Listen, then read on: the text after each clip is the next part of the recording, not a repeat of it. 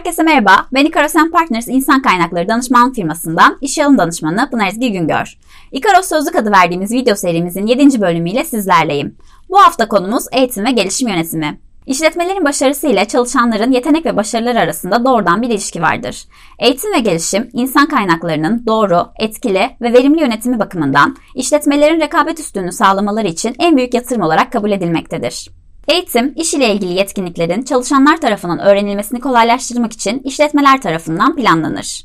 Geliştirmek istenen yetkinlikler, başarılı iş performansı için gereken bilgi, beceri ve davranışları içerir. Eğitim programları ile çalışanların bu yetkinliklere sahip olması ve günlük faaliyetlerinde uygulamaları amaçlanır. Gelişim ise daha çok kişinin yeteneklerini ve potansiyelini kendi kendini yöneterek öğrenmeyi gerçekleştirmesi ile ilgili bir kavramdır. Bu faaliyetler ile çalışanların gelişimine katkı sağlanmış olur. Çalışanların işe daha istekli gelmelerine ve şirketin hedeflerine ulaşması için maksimum performansla çalışmalarına yardımcı olur. Eğitim ve gelişimin amacı. Eğitim, kişilere yeni bir davranış kazandırırken mevcut davranışlarını da geliştirmeyi amaçlar. Çalışma hayatında yaşanan hızlı değişim ve gelişim dönemlerinde işletmelerin içinde bulunduğu rekabet ortamında avantaj sağlamaları eğitim süreçleriyle mümkün olmaktadır. Ekonomik amaçlar, iş sağlığı ve güvenliği eğitimleriyle iş kazalarını önlemek, makine ve teknik eğitimleriyle iş kalitesini arttırmak, zamandan tasarruf etmek, maliyetleri, hata oranını ve personel devir hızını düşürmektir. Eğitim ve gelişimin işletmelere sağladığı ekonomik amaçların yanında çalışanlara yaptığı katkılar da söz konusudur. Eğitim ve gelişim işletmelerin ekonomik amaçlarıyla beraber çalışanlara da katkı sağlayan bir süreçtir.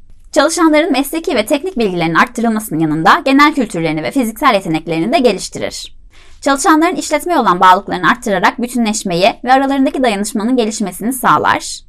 Motivasyonlarını arttırarak iş tatminini yükseltir. Ücret düzeylerini arttırarak yükselmelerini sağlar. Eğitim ve gelişim süreci. Eğitim ihtiyacının belirlenmesi, eğitim programının planlanması, öğrenme ortamı ve bütçenin hazırlanması, eğitim içeriğinin iş süreçlerine uygulanması, ölçme ve değerlendirme yapılması. Kurumsal gelişim eğitimleri, işletme seviyesinde eğitimi öncelikle ihtiyacı olan departmanlara yönelik eğitimler, görev seviyesinde görev ve sorumlulukları yerine getirmeyi sağlayacak yetkinliklere yönelik eğitimler, kişisel seviyede kişilerin eksik olduğu yönleri tamamlamaya yönelik eğitimler, Sonuç olarak eğitim ve gelişim yönetimi ile verimlilik, başarılı performans oranı, çalışanların bilgi, beceri ve yetkinlik düzeyi artar. İşçi ve işveren ilişkileri gelişir. Şirket politikası ve hedefleri çalışanlar tarafından benimsenerek değişime gösterilen direnç azalır. Videomuzun sonuna geldik. Bu hafta eğitim ve gelişim yönetimi hakkında konuştuk. Önümüzdeki hafta yine farklı bir insan kaynakları terimiyle karşınızda olacağım. Ikaros Partners ailesi olarak mutlu ve sağlıklı günler dileriz.